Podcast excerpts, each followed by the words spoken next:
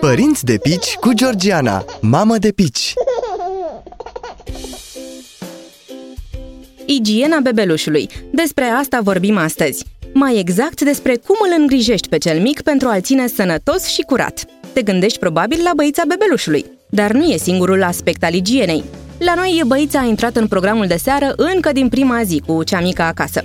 De la 4-5 luni încolo ne-am mai relaxat și am început să mai sărim peste băița de seară. Cu sau fără băiță, bebelușul trebuie șters în fiecare zi cu o cârpă umezită în apă călduță sau cu șervețele umede, în zona inghinală, în zona gâtului și pe mânuțe, de preferat.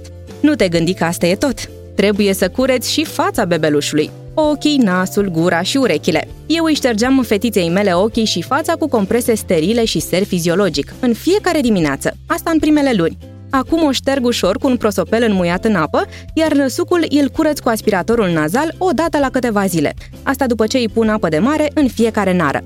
Gura trebuie și ea curățată, deși recunosc, eu am făcut asta ceva mai rar. Până îi apar primii dințișori și treci la periuța de dinți, îi poți curăța gura cu un tifon înmuiat în apă sau în glicerină boraxată. Urechile au și ele nevoie de îngrijire, deși nu toată lumea recomandă ștergerea lor cu bețișoare. Eu folosesc bețișoarele acelea speciale pentru bebeluși ca să nu intru adânc în ureche. Ah, și unghiile! Aceste gheruțe incredibil de mici și de ascuțite, care cresc atât de repede. Uneori le tai fetiței mele și de două ori pe săptămână, ca să le țin curate și scurte.